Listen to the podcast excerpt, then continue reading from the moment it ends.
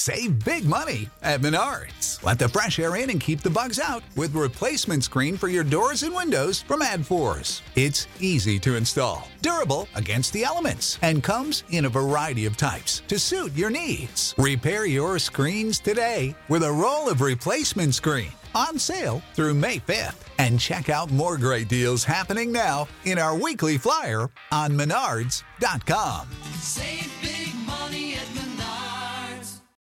Welcome to the Wake and Rake podcast, In my mind, you just wake up and go rake. featuring World Series champion Will Middlebrooks, High drive, deep left field for Middlebrooks. Back, and that is gone. Third home run of the day for Will Middlebrooks. The trifecta has the Red Sox on top, nine to nothing. and MLB journalist Danny Vietti. Vietti here. He's uh, yeah, right-handed pitcher. He's 6'5", so you were right thinking he's tall. He is pretty tall. From Cottonwood, California.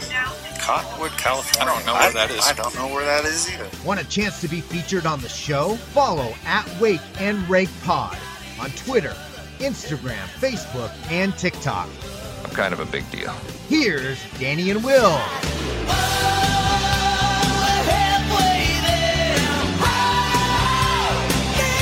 Party people, this is Wake and Rake Podcast, episode 47, I believe. Or approaching. Is it really 47? Yeah, I think so, man. I'm getting up Why? there. Talia. It doesn't feel right because you uh, replaced me. Yeah, to be honest, I considered not bringing you back because Pops held it down so well. You know, you left us for NESN. It's fair. Um, I just figured you'd bring someone on who would just agree with everything you say and shake their head yes the whole time. which is why I wanted to bring him back. No other reason than that. I don't I don't blame you. But hey, for everybody, but I just want to show you guys real quick. So I'm in Boston right now. I'm in a hotel room, not my normal setup. Oh, let me not knock my camera off my computer. I don't have a good angle for you guys to see this. But that is the famous Citgo sign that you see behind Fenway Park. Right across the street. Where's pretty the cool, trash? I don't see the trash on the street. Oh, that's right. That's New York. That's New York. Oh yeah, because this is a, a nice city. That's New York. My bad. Yeah, it's classy. Uh, if you really want to see trash in New York, just uh, go to a game. Did they win? Look on the field in right center. What a joke that place is. Yeah. All right, what's going What's going on, man? You miss me? I missed you. I did. Are you gassed on a scale of one to ten? How gassed are you right now? Fucking four. I'm a beast. I'm not tired. You went to I mean, Omaha. Listen, I'm talking baseball, man. I, I I miss my kids, but I get more tired chasing my kids around the house. yeah, so this is like vacation for you. I'm not telling Jenny. That's not that's not my words. Yeah, she ain't listening. She's got more important stuff to do. Listen to us talk about baseball. No, that's cool. The relationship you guys had though, because she's on the road a lot when she's doing CBS Sports Network stuff, as you did this last week. She's on the road a lot during SEC on CBS. So it's a give and take relationship, but it's got to be hard. I'm sure you miss the girls. Oh yeah, for sure. She was here with me. So yeah, I went to Omaha. I got my first game in the booth. Arizona at Creighton, which Arizona is a good ball club. Got to go to uh, it used to be TD Ameritrade. Now it's Charles Schwab Stadium, I believe. They changed it recently. Mhm. TD Ameritrade sounds better, but the the big scoreboard still says Ameritrade, but on the jumbo screen they have Charles Schwab.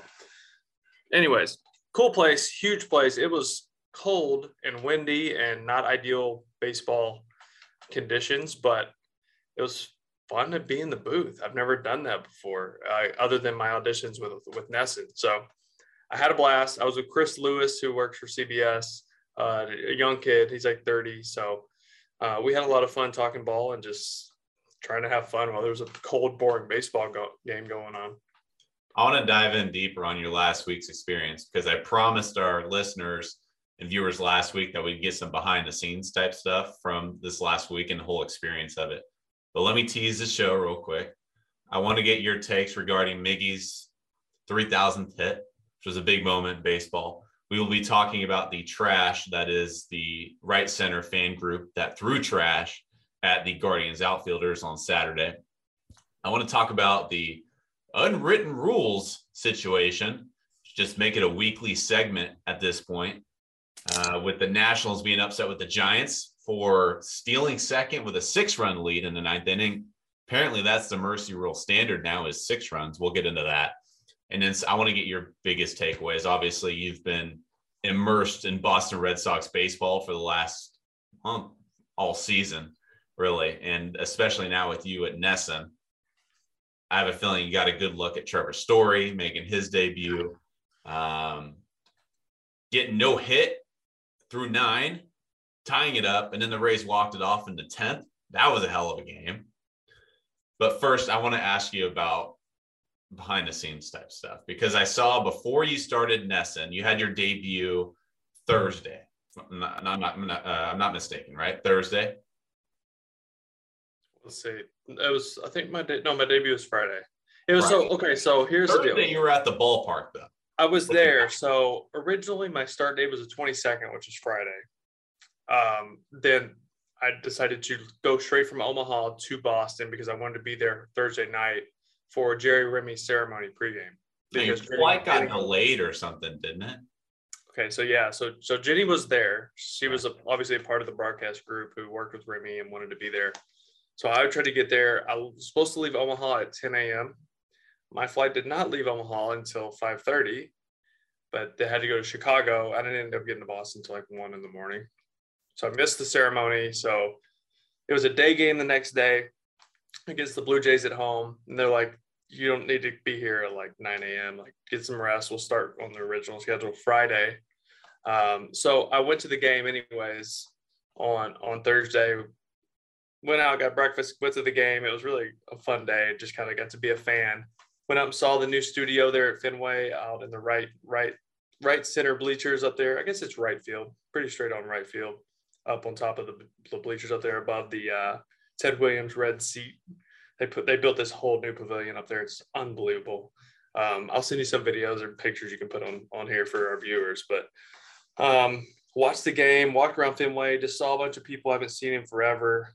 Um, talked to my co-hosts, um, my producers, uh, everybody behind the scenes, and then yeah, the next day it was a 7 p.m. game, so I got to the studio around 3 Our Mhm. show's at six.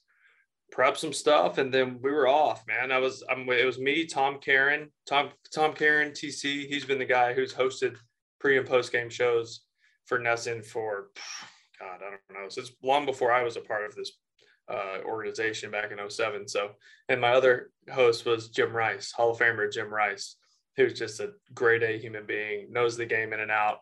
Very old school. I mean, considering the era he played in, he still has the, the, the old school ways of, of hitting philosophies and things like that. So it's fun to go back and forth talking, you know, telling him to earmuff himself when I start talking about spin rates and launch angles and all that fun shit. But it's been unbelievable. Like I love my job at CBS.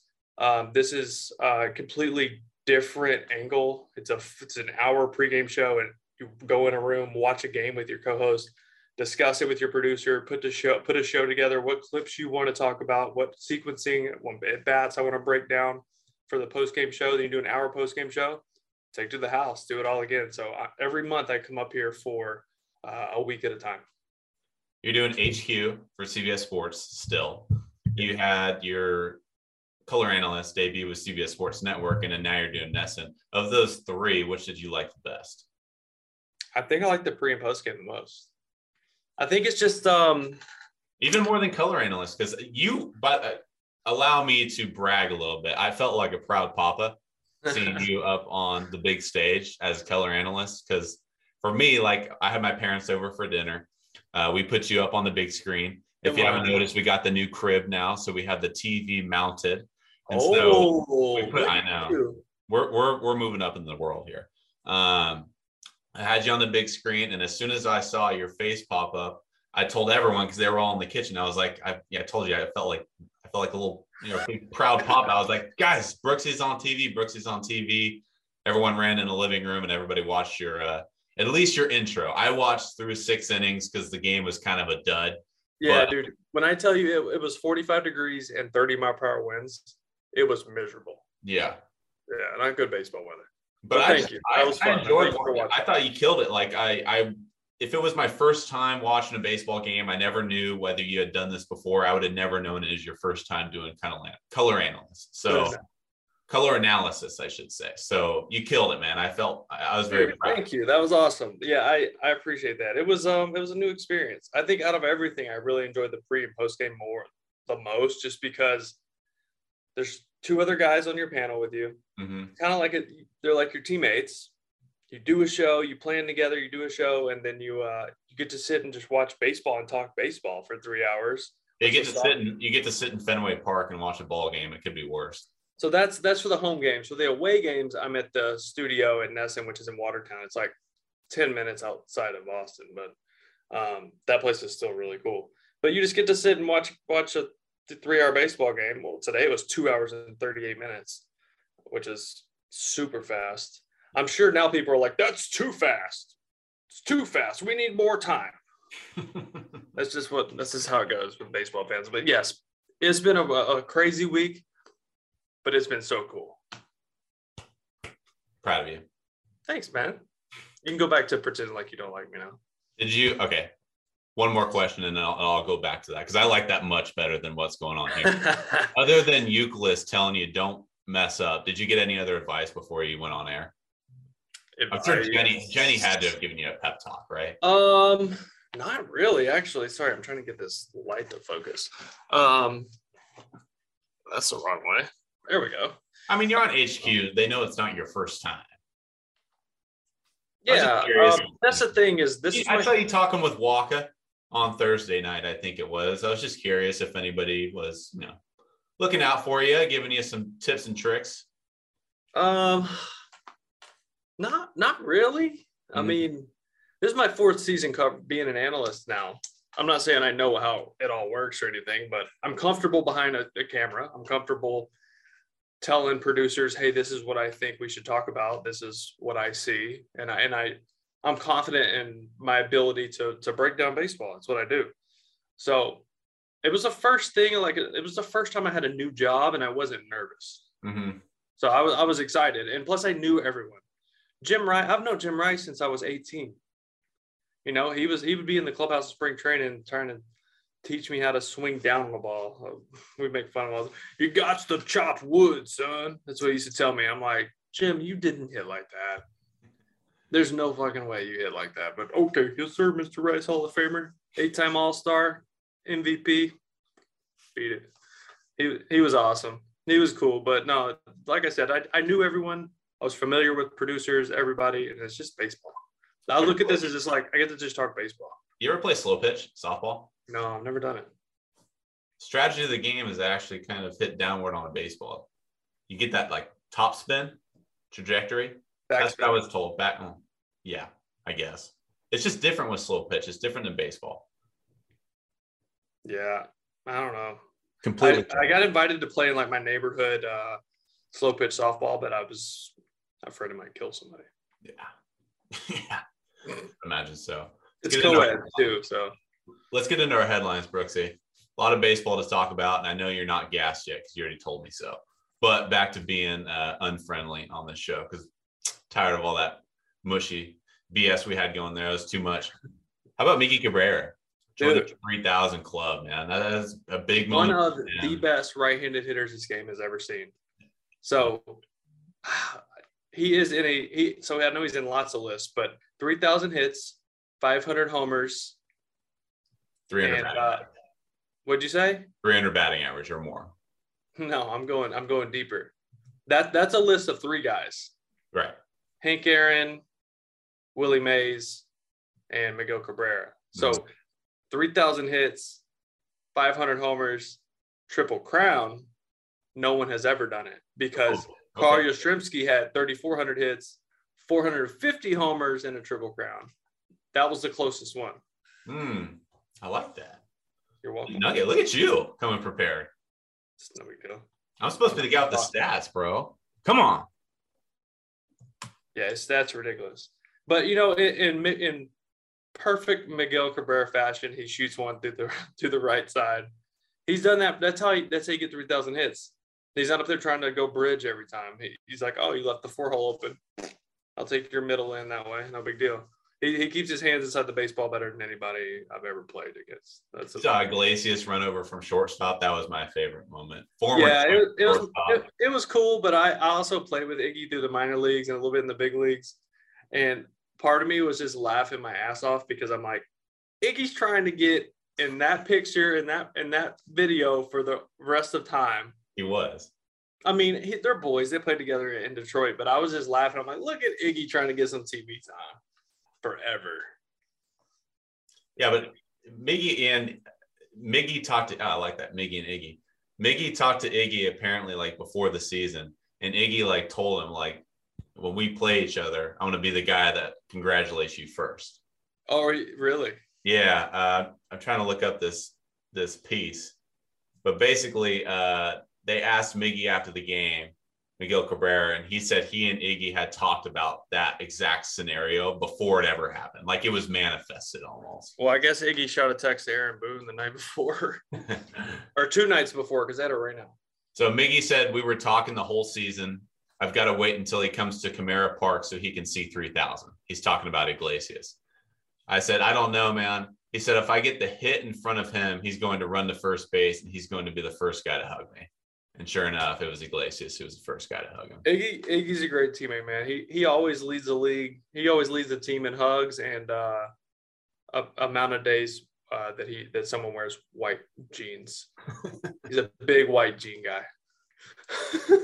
He's also leading the league probably since he made his debut and flashy plays at shortstop, like unbelievable plays at shortstop. Because oh yeah, the best the best is when he's running like into the outfield and just like swipes at it when he's like over his shoulder. He's unbelievable. Did you see the play by Manny Pena, by the way, on Sunday afternoon? the, the like pirouette throw to first. Dude, he, he wasn't even looking at first base. Like that's just instinctual, inst- instinctual. So I played I played with Manny before he got to the big leagues. He was a AAA catcher in uh, Colorado Springs Mhm. with uh, the Brewers, and then he got called up that year that I was playing with him.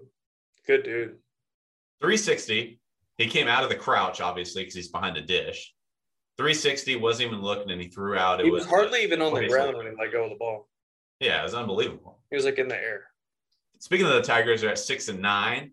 So a little bit of a slow start for Detroit, a team that had high aspirations going into the season too, because they showed a lot of promise last year. But Torkelson going yard and bringing Miguel Cabrera home after the 3,000th hit, that to me was almost symbolic, like complete passing of the torch, Miggy getting his 3,000th, having his moment, and then Torque being like, all right, like you had your moment, now it's my turn. You know what I mean? Yeah, That was that was a- symbolic to me. That was a bomb too. I like Torkelson's swing, man. I think he uh he has a bat path that will play for a long time if he's healthy, obviously. But um a little bit of a slow start, but I feel like he's starting to get it going. So the next question becomes regarding 3,000 3,000 hits is who's going to do it next and how long will it be till we see it? Because it's elite company. Next in line in regards to active players with the most hits is Robinson Cano. But Robinson Cano is 39 years old, going to be turning 40. And he's in the last year of his contract with the New York Mets. I don't really I don't really want to talk about steroid guys doing it. He just got like literally it's so like there's so many rules in place right now for steroids and and if you get popped right now you just don't give a fuck. I'm sorry. Like you have to just blatantly be like eh, i'm gonna take it and just roll the dice. I don't get i don't get tested. Because if you get tested you are getting popped. Like there's no way around it. So i just feel like that's a blatant disrespect to the game so i don't really care if he gets it or not. What a lot and of I, I, I really, I, I really liked Robbie Cano a lot. I liked playing against him. I, I liked how just smooth he was at second base. But I mean, come on, man, come on. What a lot of people would then ask you though is you've been a guy that has uh, been supportive of guys like Barry Bonds, David. Right, who right who never failed a test. There were no rules in place. I was going to answer your question for you basically, but yeah, there's a difference there. Like rules are in place where if you get popped, you get suspended. By the way, uh, somebody on MLB Network, I'm not going to call him out. He keeps he, he's keeping this narrative going of Robinson Cano is my comeback player of the year. No, no, no, no. Like if you got popped for steroids the year prior and what we're not able to play, you should I mean- not be allowed to get comeback player of the year of the year after. I mean, I love Nelly Cruz, but everyone seems to forget that he got popped. you should never benefit from a suspension. Like if you win comeback player of the year, that's Oh, no, no, no. built. That that You're is benefiting by still being in the league because you're still making millions of dollars to play a game that you cheated. I'm just saying you should never benefit from it additionally. Like if you play the game after that, you're good enough, whatever. Like I'm not going to say kick him out of the league once you get popped, but you shouldn't benefit. Like comeback player of the year is a guy that got injured the year before. Comeback player of the year is a testament to what you've been able to overcome in years prior. He wasn't he didn't overcome anything. You Yeah, I don't, don't really you know don't the, overcome uh, a suspension. You deal with it. That's a consequence, and then you move on. But you don't benefit from it. So Robinson Cano should not be allowed to get comeback player of the year. At like like no disqualified. I don't think suspended players should qualify for that award. I think that's that is ridiculous to even to even think about that idea. Cosign. The Yankees and Guardians. Interesting ending to that game on Saturday. Gleyber Torres. Talking about the douchebaggery that happened in right field. What happened in left field too? It started in left. Yeah. What was the worst experience you had at Yankee Stadium? Yankees. Uh, I mean, people can yell and say whatever you want, and I think uh, Myles Straw came out and said that. Or who was the outfielder? What was that? My, what was the outfielder's name? Kwan and Mercado. Mercado. So Mercado was like, uh, look, you can say whatever you want, but like, you're really gonna like try to hurt me physically by throwing things at me. Like, that's where the line is. You're a fan of the game. Like, what are what are we doing? Like, where's the human aspect come in? Like, at what point do you go to a game and think you can just hurl bottles of liquid at people? It's a baseball game. And you won. Like, Your team just won. No, won. it started because Kwan freaking into the wall and left, and like was woozy. Like after the ball got it in, which whatever, good job getting it in. Then that was a ballsy play going full speed into a fence. Um, but supposedly there were some slurs out there towards him, uh, making fun of him for being hurt, this and that, which shouldn't. There's no place for that. Um, and then yeah, with the the walk off by was it Torres? just Gleyber. Gleyber, yeah. Like, what are you what are you doing? Should have been a big moment for Gleyber, a guy that struggled for two plus seasons. Yeah, I Should have want been a big moment. He's sitting there at second base because testament to Judge, Giancarlo, and Gallo. They went That's out what I was about to get to. Like calm Judge down. was out there, Hicks was out there, Gleyber's sitting there like the uh, the Fresh Prince of Bel Air meme, where he's just sitting in the middle of the room with nobody there. Yeah, Poor Gleyber's trying to celebrate, and all of his guys left because the fans are being. everybody's in the outfield. Gleyber's just dumping water on himself in the infield. Woo! You ever seen the GIF of yon, uh, yonder shoot second baseman for the White Sox? Yonder Yolmer Yolmer Sanchez oh yeah, when he dumps the water on his head. dumps the Gatorade on his side. Basically, yeah. that yeah, was Gleyber. because Judge is out there trying to like herd the cattle. It's a joke. It's sad. Just bad, man. Pe- people are shitty. Like how, do you- how, how I just there's the you know the sad part is you look out there and you see all these dads throwing stuff and their kid right next to them. Yeah. That's what disgusts me. I'm a dad now, so like it's I would never do something like that. But even more so with my kid watching me, like, what are we doing? Just this isn't like have anything to do with being a fan. It's just be a decent human being. There was a, a nationwide umpire shortage over this last weekend with youth sports because you could call it a a strike, if you will, but it's not about money. It's about being treated better because of all these parents that follow them after the game because their son they punch their son out and, or, or daughter out, and the parent then follows them after the game and wants to give them the Beat business in the Youth- in a youth game, guys. Let's be better, man. I mean, it's not that hard to just set an example. All right, let's move on because I'm getting pissed off. one last point with the Yankees because I over on the West Coast here, Yankees fans are often compared to Dodger fans, at least for me, because there's so many of them. Like the Dodgers are kind of the Yankees of the West. Yankee fans, Yankee what? Financially or what? Financially, Fans too, though, just because they're the powerhouse of the West. Yeah, because they have fans everywhere. Yankee fans are known as being very edgy. You know, the you had the fuck Altuve chants when the Astros came back into town. They're known as being very boisterous. They're known as being very vulgar at times. In the bullpen, they're a little bit more old school. Dodgers over here on the West Coast, you see videos constantly going viral on social media of fights breaking out in the stands. Like the Dodgers, you had the Bryan Stow experience with the Giants and Dodgers, and Bryan Stow was hospitalized and never Yeah. really regained form. Terrible. Mucho, mucho cervezas. Bobby. Sí, muchos. Uh, and Dodger dogs and cervezas. But they've been so Dodger fans are known for fighting. Yankee fans are known for being edgy, if you will. Um, I'm sorry, you said it wrong. For being assholes. yes. Okay. But to me, it's it's you can't put them all in one box because my best friends growing up were Dodger fans. My neighbor next door, Dodger fans. Amazing, amazing people. Yeah. Unfortunately, it's the loudest voice in a room that sets the precedent and sets the standard for, oh, or it sets the public illustration and public perception of these fans. Yeah, I have I have good buddies that are great people that are Yankee fans. Same same thing. Yeah. But it's that mob mentality. Yeah. It's mob mentality is what what the phrase I was going for. So they're never wrong is, is what I'm getting at. So I I have a lot of Dodger fans that don't like me because I was kind of on the Padres bandwagon for a long, long time. And the Padres are kind of on the come up at least before last year.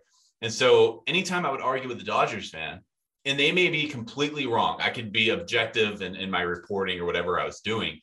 But if a Dodger fan came at me and I was in the wrong group on Twitter, all of a sudden all these Dodger fans would come flooding my mentions because they just they support each other, right or wrong. It's like it's that fanatic versus just sports fan mentality. You know what I mean? So you get that mob mentality, even if you're wrong, if you have a hundred people behind you in support of what you're doing, you think you're right. You can play it out in your head that you're right. So the guys out in right center that are throwing food at the Guardians outfielders, he might know it's wrong, but he has 50 guys behind him also chucking food. So he does it too. So it's like that mob mentality. I'm not saying it's right. I'm No, saying we, we call wrong. it we call it we call it peer pressure too. Sure, sure. I'm not saying it's right. I'm not trying to justify it. I'm just, I guess I'm just basically trying to explain it and try to understand like where they're coming from. There's no excuse for it, but I'm trying to explain it in my head. Mob mentality, man. Let's move on. Another dicey subject, and I completely don't understand it at all. Thairo Estrada was not being held on at first base when their Giants were facing the Washington Nationals. Giants were up by six. Again, he was not being held on at first base. It's the ninth inning. He attempted to steal second base. Ball was put in play. Ball fell in successfully. Thairo Estrada tried scoring first to home. He was thrown out at home. Alcides Escobar and Victor Robles took exception to him trying to steal second base with a six run lead in the ninth inning. And then Dave Martinez, after the game, when asked about that situation, he said, We didn't like a lot of the things that the Giants did. I'll leave it at that. You can go ask Gabe Kapler about it. That's the last thing I'll say about it. That was the Nationals manager, Dave Martinez. I don't understand six run mercy rule. By the way, in that game, the Giants scored seven runs in a single inning. That exact game. And you're just expecting to wave the white flag with a six run lead in the ninth inning? I'm about to Explain unleash one. I'm about to unleash one of my favorite quotes of all time. And this this applies to any sport. It is it it uh, applies to life in general. I get closer so you can hear me. If you don't like it, play better. That's it. That's the end of quote. If you don't like something, do something about it. If you don't like someone stealing while you're losing, score more runs. Don't give up a six spot. It's not that hard to understand. Okay, here's the deal. I don't If understand. it's a if it's if it's a if it's a 10, 15 run lead in the last inning, I can understand a little bit. If it is a position player on the mound, I can understand it. Because it's like that is a team's way of throwing the white flag. Like, okay, we're taking we're not we're not throwing big league arms up there. And Mm-hmm. you kind of go base to base at that point. That's I guess you can call that unwritten. It's just kind of respect. But everyone's unwritten rules are different. That's the problem. There is no unwritten rules that are the same in every clubhouse. That's a problem. How are you going to see eye to eye on rules that aren't the same for everyone? Because they're not written. So there's no way for them to be the same. If it's like a hmm. massive, massive lead, late, late, like super late in the game, six runs is not a massive lead. Six, six runs can go up quick in today's game. Not as quick as it has been. We'll get to that later. I think the balls are dead, but it's ridiculous. It's tired. It's tired, man. And, and Kapler made it clear, like we're playing our game. We're bunting because that's how he stays in the big leagues. That he that's part of his game. If you don't like it, defend the bunt. That's the sad thing about it is that Gabe Kapler was asked after the game. Now, he wasn't asked using these words, but I'm essentially paraphrasing here. He was asked why his team tried to score more runs with a six run lead in the ninth inning. It doesn't make much sense, guys. Six run lead? Who is it? Herm Herm Edwards. We play to win the game. Not bad. I've heard Play better, but you, it wasn't bad. You play to win the fucking game. That's the second time that the Giants too have been attemptedly or accused of um, breaking the unwritten rules. It was against the Padres where Mauricio Dubon attempted a bunt attempt. That was also in the sixth inning, by the way. That's because oh. Gabe Kapler But- runs a clubhouse that is loose. It's relaxed. He wants you to be yourself, and he wants you to play your game. I played for Gabe Kapler. I understand it. Gabe Kapler says, "Look, if this is your game, play it. Hey, Play I- hard I'm and play glad- hard and play hard till the last out." I'm glad you mentioned that. How's Gabe look now compared to when you were underneath him? Because he was a rookie manager when you played underneath him, right? Yes, uh, he's. We said, "How's he look?" He's he's much more vascular. He's still jacked, but Well, um, he's still on that keto diet. yeah. Um, I mean, his team had what 107 wins last year. Right. But he was ostracized in Philly. It's Philly. They And it was the first time he was the first time he's ever managed a team. Now he's got success over in San Francisco. He's got the backing of Farhan Zaidi and the entire front office and the fans too, which helps. So so Gabe is very uh analytical. He loves the analytics. Um, regardless of success, though, I'm talking about optics. see, we started this off you being nice, and now you're back to just cut me off every time in the middle of a thought. So we're back. We're back. He's very analytical and he loves to be supported by people that think the same way. I don't think he had that in Philly. Mhm. I think he has a very good connection and relationship with the front office in San Francisco. They're on the same page, same uh, wavelength, and what they want to do and accomplish as a team on a daily basis, not just like a season, like these are our goals, like daily, analytically speaking, this is what we're going to do, X, Y, and Z. And I think he thrives off of that. And I think that organization is thriving, obviously, off uh, from that um, philosophy. Are we going to get Gabe to uh, rock some Wake and Rake merchandise? Because I hear from a little birdie of mine that we have some new Wake and Rake gear coming out. There's some Juice. stuff. Uh, you didn't say we're powered by Swing Juice. Wow. Did I not? No. So our new sponsor, I said that and, like an for two official straight episodes, merch- though. an official merchandise supplier, Swing Juice. We do have some stuff in the work for works for you guys, I butchered and I may have given you a hint at one of those first sh- shirts when I got closer to the camera and told you my favorite quote a minute ago. So be on the lookout. I feel like a Get some free failure. What was I, that? I feel like a failure. I have one job. It's been a while. You you brought your dad on. He just agreed with everything you said. He was a yes man. Daddy's back. Oh, kicking one dad off for another.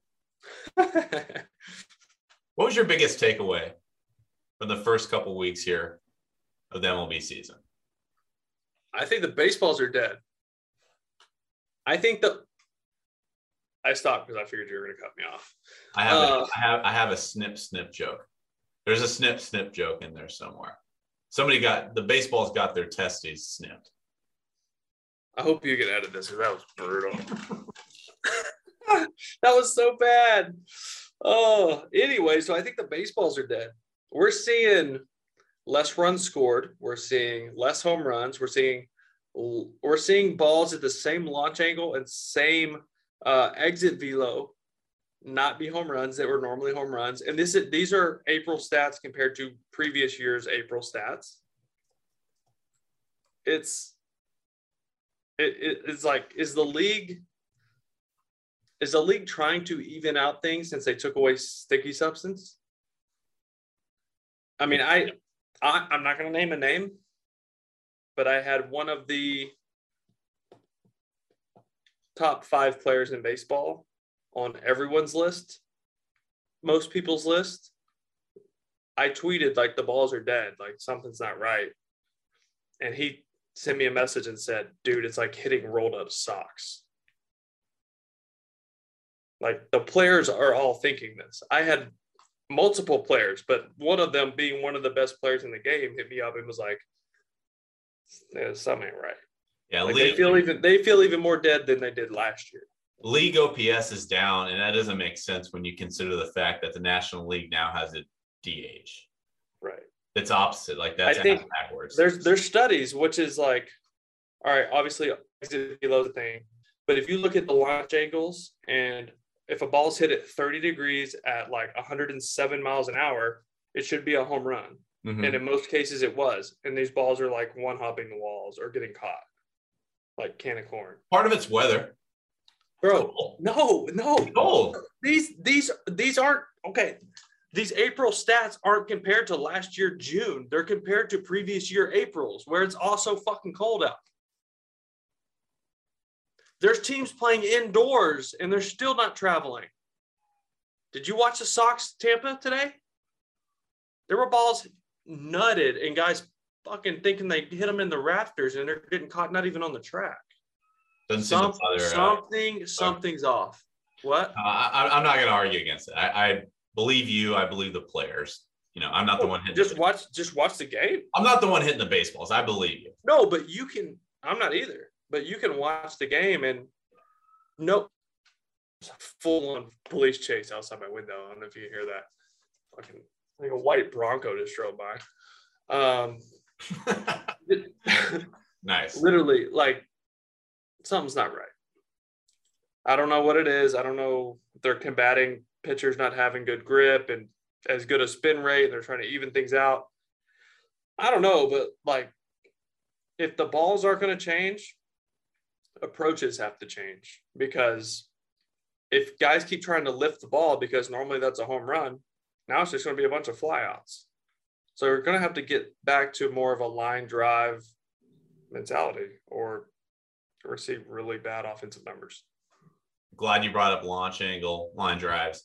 Perfect example for you. Christian Yelich. Um, let me ask you this: Is Christian Yelich has he fallen off a cliff? Does he just suck now? I'm asking you because I have hard hitting evidence that supports the opposite. I don't think he sucks. I uh, one of the years he had really bad BABIP, so he like had a lot of bad luck. All right, so 2020 hit the fifth highest hard hit percentage in baseball. He hit 205, but 205 Yeah, two hundred five. here in 2022. Again, batting average wise, he's hitting 204. Okay, so if you're looking at his batting average, you're thinking, okay, Christian Yelich sucks now. He had back to back MVP candidate years in 2018, 2019. Now he's bad.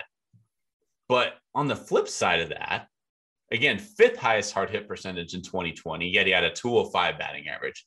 Here in 2022, he's leading the league in hard hit percentage.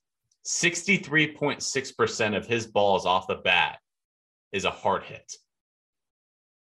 Yet he So has a 204 batting average. What's his what's his BABIP? And what's his strikeout percentage? Strikeout percentage is up. That's gonna mean the okay.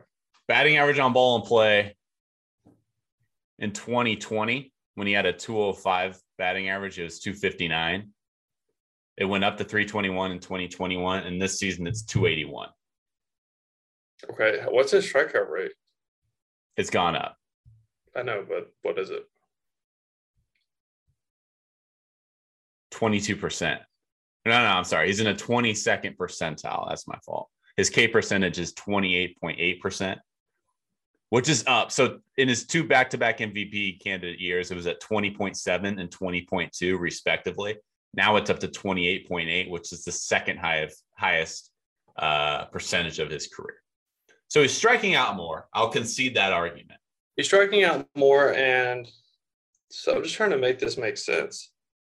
this is where I was at. And then I had this realization, this um, understanding of what's going on here. I started looking at his launch angle, which you just brought up launch angle. And a lot of people in baseball make a little bit too much of launch angle because it's not always about launch angle that gets it out of the ballpark. A lot of it's hard hit percentage.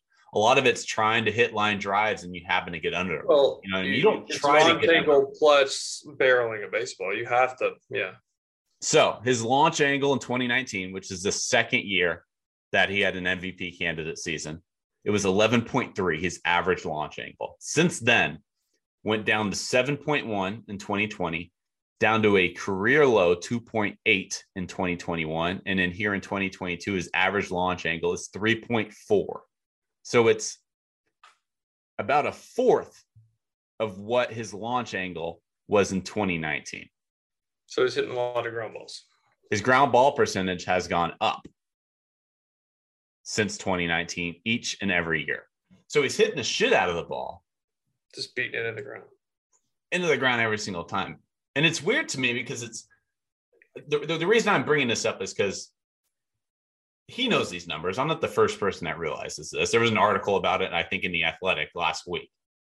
I called one of my buddies that works for the Brewers. I wanted to get his thoughts on it. I'm still waiting to hear back, but I want to know how the Brewers are operating this and, and maneuvering this. Are they coming up to Christian knows this? Christian knows he's hitting 60% of the balls hard, but he's hitting it on the ground. Nobody hits the ball harder in Major League Baseball, yet no very few are getting fewer hits than Yelich at this point. yeah, So- because hits on ground balls are outs in the big leagues. Yeah. So my question to you is: Are the Brewers saying Yelich, Yelich, you need to hit the ball in the air more? Is that I mean, something that's talked about? maybe, maybe in maybe in today's game, yeah. This is year three of the same, like I said, fifth highest hard hit percentage in baseball in 2020. This is What did going your- on three what did years. your now. what did your buddy say? I'm still waiting to hear back. Sounds like a buddy to me. Damn. He didn't leave me on red. I left the voicemail. He'll get back to me. He always does. Okay. We'll see. But is that plausible to ask a guy to have more launch angle or to lift more? So I don't think you go about it that way. You don't go about it like, hey, buddy, you need to hit the ball in the air. I think it's more um, number one, you do your homework and say, why is is there something mechanical uh, that's causing this? Because if he's hitting the ball that hard, that means he's on time, and that means it's not an approach issue. Mhm. So he's swinging at what he wants to swing at. So yes, that tells me it must be mechanical, point of contact. Um, there's got to be a reason he is because if if you're not hitting the ball square, I'm trying to think the best way to word this. It normally ground balls are mishit balls, jammed off the end, Yeah. weak contact. But he's hitting it really hard. So that tells me that's his A swing and that's his best swing. So that it's got to be something mechanical. It's got to be something where his hand-eye coordination is good enough if he is swinging down the ball a bit to still square it up, and that could be the issue. Maybe he needs a little more uppercut in that swing. I, I don't know. That's tough. His ground ball percentage this year is 51.5, which is interesting because in 2018, when he won the MVP, it was 52.8. The numbers don't make sense. I wanted So- to bring this up because I wanted to pick Okay. your brain because it doesn't make sense in my head how a guy can hit the ball this hard So- and have this little success. because the longer you're in the league, the more at bats you have, the more numbers there are to stockpile into analytics and give you a better percentage and a better chance of standing exactly where he's going to hit the ball. So you think when the shift is no longer allowed in 2023, that could have a major impact on him? I agree. Major. He's affected by it big time. He pulls the ball on the ground very hard. Um, so this is the the longer he plays, the more evidence there is going to be for a player to stand in this spot, this spot, and this spot because 70% of the balls on the ground's here, 60%, you know what I mean? Like they know where to stand because he's done it. He's been in the league for, I don't know, 10 years. hmm There's enough evidence to know this is where he's going to hit the ball. Good chance. And if he's hitting the ball as squarely as his numbers show, he's going to do it a lot because you don't play, you don't shift to for for miss hits. You shift for well hit balls. I just had this epiphany when I was looking at these numbers. I felt like Charlie Day and It's Always Sunny in Philadelphia with the diagram on the board, you know, like I had all these numbers. It, it- it just doesn't add up, man. It doesn't add up. Baseball's been Base- more and more Baseball analytics. sucks too. There's that. no, it's a great game. It's a great game. What, what do you got on deck this week? You're with NESN? Um, man, oh yeah, wow. Thanks for that. You've been really exciting to listen to. time is it over there? Um? Eight eight twenty five Eastern time. Yeah, I've been up. so I had a late game last night. I got back at one and then I had to be there at eight thirty this morning. You texted me yesterday. You're like, hey, maybe we could do it tonight. And this was Saturday if you're free. And I was like, yeah, Well, of course, man. well, Like, you said you weren't going to be able to do it. That's only because you said you weren't going to be able to do it tonight. And I was like, well, we got to get it in before you replace me with like an uncle or something next. I was like, you're no shot going to be able to do it Saturday night. You're an old. I would have partied. I would have partied if I needed to. You're an old. Um, I have four games, uh, Blue Jays series, okay. and then Friday I head home. You like Trevor Story in a Red Sox uniform so far? Man, so I had this one coach. I'll get back. This is coming to Trevor story. So some people just look good in a uniform, like in a uniform, right? So Carlos Febles, he's the third base coach for the Red Sox now, but Mhm. he was my hitting coach in High A, Salem, Virginia, in 2010. And one, he was just one of those guys. He played in the big leagues for a while, kind of jacked. Like, dang, dude, you look good. It must be, just be like a good fitting uni. He goes, Poppy, it ain't the unit. it's the hanger. you don't get it. You get the you you don't get it. It's the hanger. Down low? What do you mean the hanger? His body is the hanger for the clothes. Danny, oh my God. Don't move. Holy shit. I'm so lost right now. You mean like an actual hanger that hangs the clothes in a closet? If that's what you're referring to, I get it, but I don't think the joke is as good as you're making it seem. All right, let's explain this for Danny because he's a dumbass. We're back. All right, see the hanger? Yeah. All right, if you take this off and put it on, what's essentially the hanger inside of the shirt? The body. Ta-da! Fucking dumbass. Oh, it's good to be back. I'm really glad we were able to make this work. You just ruined my joke, and it was actually good. Bobby, it's not the uni, it's the hanger. It He's saying his body is jacked. Oh, okay, okay. It's an okay joke. I've heard much better. You've understood better, maybe. I don't know. Regardless, uh, You should just edit that out because that was pretty bad. Uh, all the Red Sox are vaccinated. Yeah. Now, That's no. no. So you guys. We don't know. So Tanner Houck, who is a starting pitcher slash bullpen arm, is definitely not. Chris Sale's not, but he's hurt anyways. Um, supposedly there's more. We don't know yet. We'll find out. Obviously tomorrow.